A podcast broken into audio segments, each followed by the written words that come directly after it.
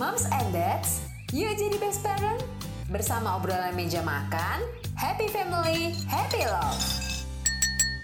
Sobat Medio, ada yang baru nih. Udah tahu belum? Ada kosan Hai loh, kongko santai bareng Hai. Ada Bani dan juga Anya yang siap ajak kamu seru-seruan, main games, dan juga bikin kamu ketawa sampai perut kamu sakit di tiap obrolannya. Dibuat santai aja. Yuk, sambil dengerin podcast Kosan Hai, persembahan video baik KG Media dan Hai di Spotify. Hai Moms and Dads mendengar setiap podcast obrolan meja makan. Selamat datang di episode kolaborasi spesial. Kali ini kita akan berbincang dengan narasumber yang sudah sudah bergabung bersama kita ada Mbak Nafisa Alif Amalia MPSI, psikolog anak dari Relief. Di episode kali ini kita akan berbincang mengenai perlu nggak sih waktu me time untuk orang tua. Udah ngerasa relate banget nih sama misuh-misuhnya para orang tua terkait sama prioritas waktu. Kayak setelah jadi orang tua itu semuanya jadi cuma tentang anak dan untuk anak. Kebutuhan orang tua itu untuk nyesuaiin aja. Yang penting kebutuhan anak, apa yang mereka ingin, apa yang mereka butuh, kita harus bisa penuhin, nggak peduli gimana. Tapi kalau untuk kebutuhan orang tua, bisa go along the way. Kemudian ada juga nih yang nyaranin kalau orang tua tuh harus punya me time loh. Me time itu penting loh. Nah, buat aku yang mungkin kayak uh, banyak dirasain moms dan dads juga yang mendengarkan, full mengasuh baby sekaligus bekerja, me time itu jadi sesuatu yang kalau bisa me time ya syukur, kalau nggak bisa ya wajar lah orang sehari aja 24 jam rasanya nggak cukup gitu Mbak Nafisa. Ya apalagi mungkin kita uh, ibu-ibu baru, terus juga bekerja gitu ya, mm -hmm. jadi working mom punya anak itu jadi ibu baru juga perlu adaptasi banget ya di awal ya. betul, ya apalagi mungkin banget. kalau untuk iya anak-anak yang masih kecil newborn kemudian naik lagi nih bayi-bayi yang usia 2 tahunan itu kan bener-bener masih sangat butuh uh, apa pendampingan dari orang sekitar terutama orang tuanya apalagi hmm. nanti udah bisa berjalan takut jatuh lari ke mana-mana aduh kita juga ngeri yang kayaknya kehidupan kita untuk dampingin anak terus deh gitu ya. Kalau bisa tuh gak ke mana-mana gitu untuk dampingin anak terus gitu karena takut mungkin anak kenapa-napa dan sebagainya. Tapi di satu sisi kan kita juga punya apa kehidupan kita sendiri gitu ya Mbak Nita ya. Nah ini penting banget nih dibahas di podcast ini gimana sih caranya kita me time gitu ya. Hmm. intinya untuk bagi waktu gitu antara keluarga gitu dan diri kita sendiri. Nah ini terkait dengan me time itu kan tadi penting banget karena Mbak Nafisa menyebutkan yeah. uh, kita sebagai orang tua walaupun sudah ada anak yang mungkin nggak bisa lepas dari kita ya. Aku anakku sekarang usia satu setengah tahun dan rasanya bener-bener nggak pernah lepas dari aku. Aku bahkan yeah. kadang sampai berpikir kayak aduh kapan sih kamu cepet gedenya biar aku tuh bisa ngelakuin ini ngelakuin itu? Tapi nah muncul perasaan kayak gitu di orang tua itu tuh jadinya kayak ah hmm. ini kok gue egois banget sih mikirnya kayak gini hmm. gitu mbak jadi hmm. banyak orang tua yang merasa me time itu sebagai bentuk pelarian atau bentuk keegoisan yeah. kayak kok bisa bisanya sih ninggalin anak mau nongkrong sama temen-temennya itu banyak banget yang masih mikir kayak gitu mbak mungkin mbak Nafisa sendiri bisa kasih insight yang lebih positif nih tentang pentingnya me time buat para orang tua berapa minggu yang lalu ya anak saya diajak sama ibu bapak saya ya keluar gitu. -hmm. saya pikir lama nih terus saya itu lagi pusing banget nggak tahu lagi lagi pokoknya lagi migrain banget akhirnya saya keluar hmm. deh buat kerimbat saya udah udah bingung udah minum obat kok belum belum enak juga. Akhirnya saya keluar kerimbat ke salon. Terus tiba-tiba inilah udah mau selesai nih tapi belum belum dikeramas gitu ya. Belum dicuci itu ditelepon. Tiba-tiba ayo pulang ke mana? Kok nggak ngabarin? Gitu. Ini nangis nangis kedengeran suara nangis ya Allah hmm. paniknya itu benar-benar yang nah itu salah satunya tuh. Saya ingin me time tapi aduh kok nggak bisa ya gitu. Betul. gitu rasanya kayak udah mana pusing gitu pengen nah itu tuh intermezzo sedikit itu cukup relate tuh di saya nah oke okay, kita masuk ke ke me time sendiri mungkin hmm. kalau dalam bahasa psikologinya uh, nama lainnya ya itu adalah self care gitu merawat diri. Itu mungkin lebih lebih term yang lebih tepat kalau dalam psikologi itu adalah self care atau merawat diri. Me time ini memang bentuknya self care-nya itu jadinya me time ya karena kita sendiri gitu. Self care-nya kan tidak bareng-bareng nih sama keluarga lain. Nah seberapa penting gitu. Ini pertanyaannya dulu nih di awal. Seberapa penting agar kita nggak ngerasa itu jadi bentuk keegoisan gitu atau pelarian kita gitu. Karena kita harus pahami dulu bahwa itu penting mbak Dita. Gitu itu penting. Kenapa penting? Karena me time gitu atau self care tadi itu adalah kebutuhan kita kebutuhan masing-masing orang mau Hmm. itu bapak-bapak, ibu-ibu, udah punya anak, belum punya anak, eh, orang tua siapa pun itu gitu ya, itu butuh self care tadi. Itu adalah kebutuhan setiap orang gitu. Per hari ya dia butuh untuk me time. Apa pun peran mereka, apa pun tanggung jawab mereka, mereka butuh untuk me time. Ya. Nah, sering kali terjadi di orang-orang yang mungkin banyak perannya ya Mbak Nita ya. Gitu Mhm. perannya banyak nih. Kayak misalnya nih kita anggap saja ibu-ibu deh gitu. Betul. karena kita relate nih ya. Relate kita kita bahas aja ibu-ibu nih. Ibu-ibu misalnya saya gitu atau Mbak Nita juga perannya sebagai eh, ibu. Perannya sebagai istri perannya sebagai eh, working mom gitu misalkan. Mhm. itu kan udah ada tiga tuh. Itu tuh peran-peran yang peran-peran yang mungkin penting gitu ya. Untuk anak Mhm. kita kita sangat penting. Untuk suami kita kita sangat penting. Untuk pekerjaan kita kita juga penting gitu. Perannya kan banyak kan nih. Jadi sering kali ketika kita eh, tidak tidak berperan sedang tidak berperan dalam peran-peran kita itu kita merasa maksudnya me time tadi ya atau self care Mhm. tadi kita merasa bahwa kok aku egois ya gitu Mhm. tidak tidak apa eh, ya udah kalau aku ada waktu luang tidak bekerja ya udah aku sama anakku aja sama suamiku sama keluarga gitu tapi kalau aku tidak sama keluarga ya udah aku bekerja gitu kan biasanya Betul. orang mikirnya gitu tapi kan untuk diri dia sendiri me time itu itu juga penting sekarang saya mau bahas lebih ke produktivitas ya. Namanya produktif nih. Terkadang gitu ya orang bilang produktif itu menghasilkan sesuatu gitu Hmm. ataupun dia bekerja gitu. Entah dia bekerja atau misalkan dia ngurus anak gitu ya. Eh, pokoknya ada hal-hal yang dia lakukan lah yang itu meaningful gitu. Nah padahal produktif itu tuh adalah melakukan sesuatu yang bermanfaat gitu ya. Bermanfaat yang tidak hanya bekerja atau tidak hanya melakukan sesuatu untuk orang lain gitu tetapi juga self care itu termasuk gitu ya kegiatan yang produktif. Kenapa? Coba bayangkan setelah self care kita itu setelah self care atau me time ini kita lebih ngerasa senang kan? Ngerasa senang kayak ngerasa refresh lagi nih gitu ngerasa lebih seger lagi. Aduh udah lebih enak lagi nih terus lebih happy nih ng- ngadepin anaknya lagi tantrum misalnya. Atau lebih happy nih mau masak habis itu yang kayak gitu. Jadi itu bagus untuk meningkatkan kesehatan psikologis kita. Nah mungkin tadi ada miss di awal saya bahas dulu self care itu contohnya tuh apa sih? Contohnya tuh merawat diri kita yang seperti intinya kita melakukan apa pun ya yang kita sukai. Bisa tadi main game eh, nonton film Netflix gitu atau denger musik atau misalkan ke salon pijat gitu atau apa pun deh yang memang kita sukai. Atau ke mall makan sesuatu yang kita seneng. Itu tuh juga eh, me time dan itu penting. Dan memang gini kalau kita mau nggak ngerasa itu egois atau sebagai bentuk pelarian gitu self care-nya ini yang terpenting adalah waktu self care-nya gitu Mbak Dita Mhm. gitu. Jadi eh, waktu self care-nya ini berapa lama gitu. Kalau sebaiknya memang sekitar 30 menit atau maksimal sekitar kurang lebih sekitar 30 menit sampai satu jam Mhm. gitu dalam satu hari. Tergantung yang kondisi kita. Kalau misalkan 24 jam terasanya padat, oke mungkin bisa menit aja gitu ya.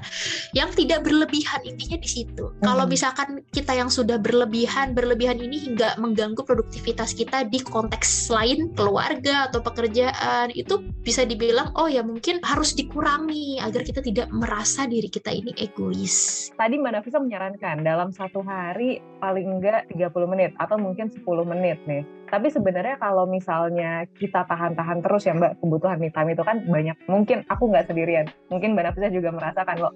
Kalau Hmm. ntar dulu deh, me time-nya ntar dulu deh, ini ada yang lebih penting gitu.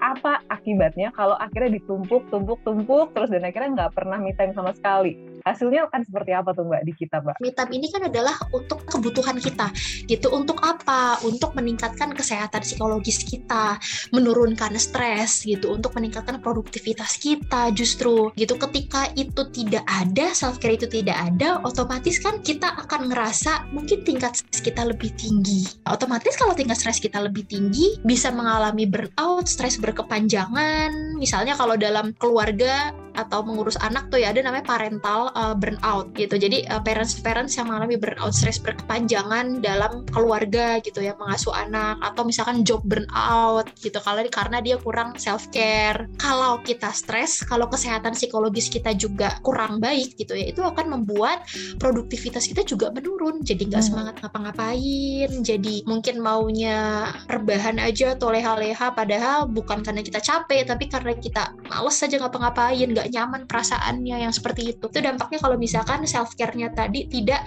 dipenuhi karena itu merupakan kebutuhan kita gitu. Dan yang terpenting adalah sebenarnya ketika uh, tadi penyebabnya adalah kita nunda-nunda terus gitu. Uh, yang terpenting itu adalah kita manage waktunya gitu.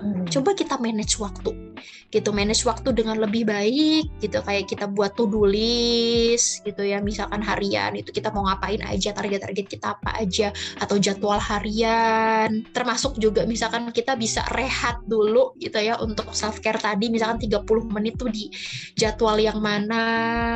Terus juga agar kita nggak merasa kepikiran gitu. Akan uh, misalkan kita ngerasa egois atau kepikiran kita ninggalin uh, konteks uh, kehidupan kita yang lain gitu ya. Kita misalnya bisa uh, selesaikan dulu pekerjaan kita yang sebelumnya.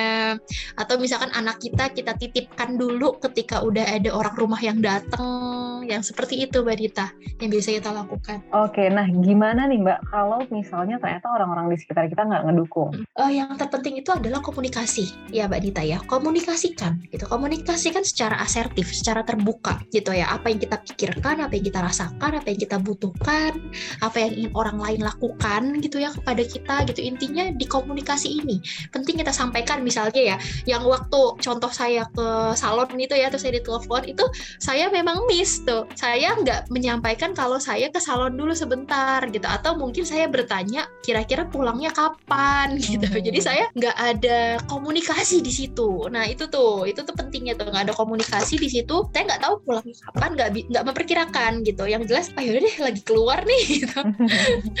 Itu itu jarang banget sih. Mungkin baru sekali itu gitu ya. Karena hmm. mungkin aduh udah pusing nih tiba-tiba juga gitu. Jadi pentingnya komunikasi. Kita komunikasikan kepada pasangan kita kepada keluarga lain gitu ya yang mungkin ada di rumah ya gitu. Hmm. tentang kebutuhan kita gitu kebutuhan masing-masing gitu. Kalau misalkan ibu-ibu nih misalnya butuh untuk me time gitu sama bapak-bapak juga gitu. Misalnya bapak-bapak apa main games gitu. Itu saling dikomunikasikan aja gitu. Siapa yang lagi bisa jaga anak saling bergantian gitu sih. Jadi kebutuhan ini tuh kebutuhan untuk self care tadi ya bahwa ini penting sekali untuk dilakukan sama-sama pahami penting untuk dilakukan untuk menjaga kesehatan psikologis tadi.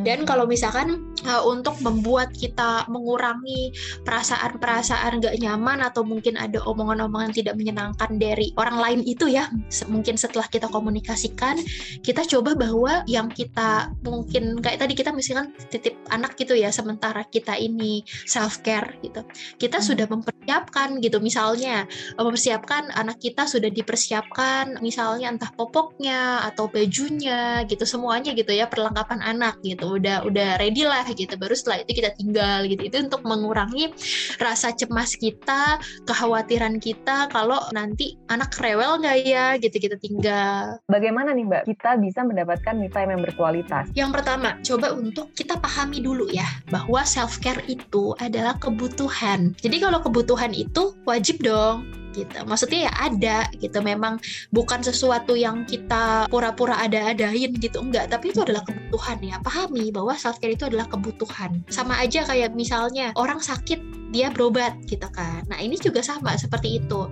tapi tidak terlihat kan kalau psikologis. Mm-hmm. Nah oleh karena itu sebelum misalnya tadi dalam tanda kutip sakit dia secara psikologis maksudnya eh, mengalami stres gitu ya, stres berkepanjangan dan sebagainya, coba dulu untuk diatasi dengan self care atau misalkan kayak kita minum vitamin gitu ya. Nah itu salah satu contohnya tuh. Nah, tidak hanya fisik tetapi psikologis kita itu juga sangat penting untuk diperhatikan. Jadi self care adalah kebutuhan. Itu dulu yang yang menjadi mindset kita ya. Hmm. Kemudian yang kedua adalah agar mengurangi pikiran kita tentang hal lain gitu ya saat kita melakukan self care, kita coba juga untuk self care di waktu-waktu yang memang sudah uh, kita rasa kita mungkin cukup free di situ gitu. Tadi time manajemennya ya, gitu. Sehari kita ngapain aja, jadwal kita ngapain aja. Jadi di waktu yang tepat, kemudian kita juga sudah menyelesaikan misalnya tugas-tugas kita sebelumnya, atau misalnya mengalihkan tugas yang bisa dialihkan kepada orang lain, itu juga bisa. Atau misalnya yang punya anak, menitipkan anak pada keluarga, atau menyelesaikan tugas rumah, itu juga bisa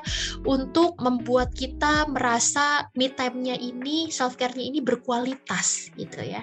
Intinya kita tidak memikirkan hal-hal lain atau tidak cemas. Misalnya kita nonton Netflix gitu atau kita calon sambil ngerasa cemas, ngerasa deg-degan, aduh gimana ya anak di rumah. Nah itu kan justru nggak berkualitas. Kita melakukan itu tapi perasaan kita cemas, pikiran kita ke mana-mana. Oh gitu, overthinking. Nah itu justru uh, kita melakukan uh, self care tapi nggak berkualitas gitu. Oleh karena itu kita coba sudah coba lakukan beberapa hal ini supaya me time kita tadi lebih kelihatan manfaat manfaatnya ya hmm. karena dia berkualitas seperti itu mungkin aku cukup suka jalan-jalan ya. Hmm. aku suka jalan-jalan. Kadang gini, lagi jalan-jalan terus aku keluar sebentar ke mana, lagi jalan-jalan sama keluarga nih ya. Terus hmm. keluar dulu sebentar ke mana kayak gitu, gitu. Jadi uh, saya nggak jauh-jauh dari situ, misalkan kayak staycation gitu ya. Terus aku hmm. keluar dulu sebentar gitu di sekitaran hotel itu gitu untuk misalnya jalan-jalan di situ ngelihat gunung atau apa yang kayak gitu itu suka. Atau kalau misalkan kalau lagi nggak bisa berpergian keluar jauh gitu ya aku biasanya kalau misalkan malam-malam sih malam-malam misalkan denger musik mm-hmm. gitu atau coba untuk self careku itu juga biasanya aku kayak refleksi gitu ya apa sih yang sudah aku lakuin hari ini mm. terus yang menyenangkan menyenangkan hari ini gitu ya itu kalau keseharian gitu ya yang sering aku lakuin rutin nih self care-nya tuh kayak gitu kalau misalkan malam aku udah tidur duluan kan pasti kalau misalkan aku nggak tidur bareng langsung mm-hmm. gitu itu biasanya aku self care seperti itu sambil dengar musik atau sambil relaksasi berusaha untuk menenangkan pikiran yang aku udah ngapain aja ya hari ini. Oh tadi aku ngelakuin ini ngelakuin ini aku happy ngelakuin itu. Jadi me time itu nggak harus yang macam-macam karena kalau aku sendiri ya kalau aku betul. agak unik mungkin mbak. Aku itu seneng lihat rumah bersih.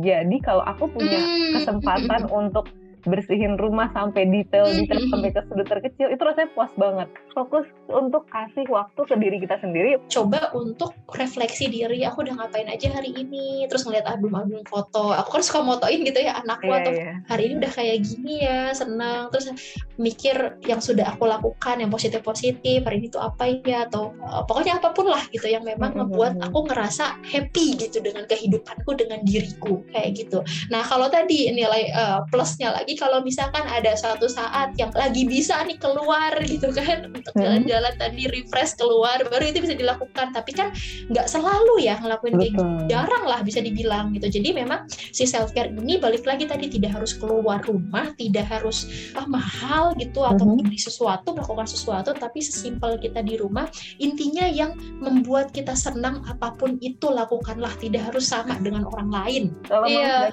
uh, me time-nya seperti apa bisa silahkan dieksplor lagi supaya nggak membebani diri dengan alasan nggak bisa me time, nggak punya duit gitu bener, ya Mbak ya. Jadi kenali diri ya Mbak Nita ya, kenali betul, diri. Betul. Apa sih yang aku butuhkan gitu kan? Apa yang aku suka? Mm -mm.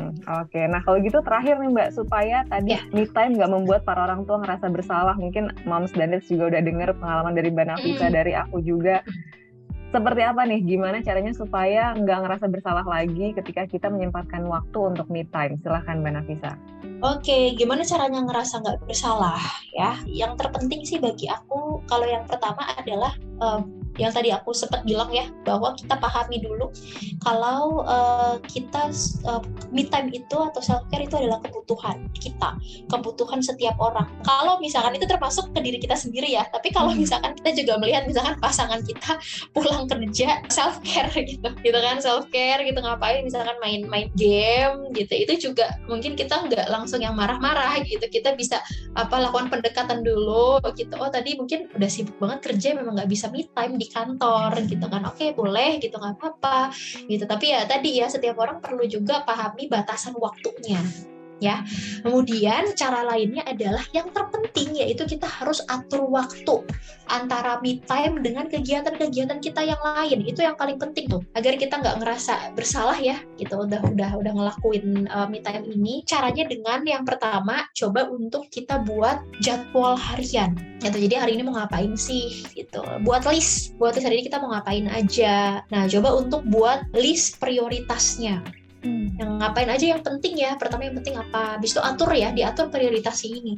Dari yang paling penting yang kita lakuin. Buat target harian juga gitu dari hmm. prioritas-prioritas itu. Baru setelah itu kita juga bisa selipin di situ kita bisa self care di kapan nih gitu hari hari itu gitu. Tapi ada juga loh orang-orang yang memang punya waktu favorit tadi untuk self care kayak aku gitu ya di malam. Sebenarnya bukan karena aku nggak bisa di waktu lain, bisa aja sih gitu di waktu-waktu lain. Tapi nggak tahu aku lebih lebih nyaman aja kayak sebelum tidur misalnya nggak perlu sampai 30 menit 20 menit gitu. Yang penting berkualitas gitu aku dengan diriku sendiri. Oke okay, nah moms and dads mendengar sebenarnya podcast obrolan meja makan itu tadi bincang-bincang kita bersama dengan Mbak Nafisa Alif Amalia MPSI psikolog anak dari Relief. Semoga bisa memberikan insight yang positif dan juga memberikan pencerahan nih supaya kita bisa tetap waras dan merasa utuh sebagai orang tua. Thank you for listening moms and dad See you on the next episode. Happy family, happy love.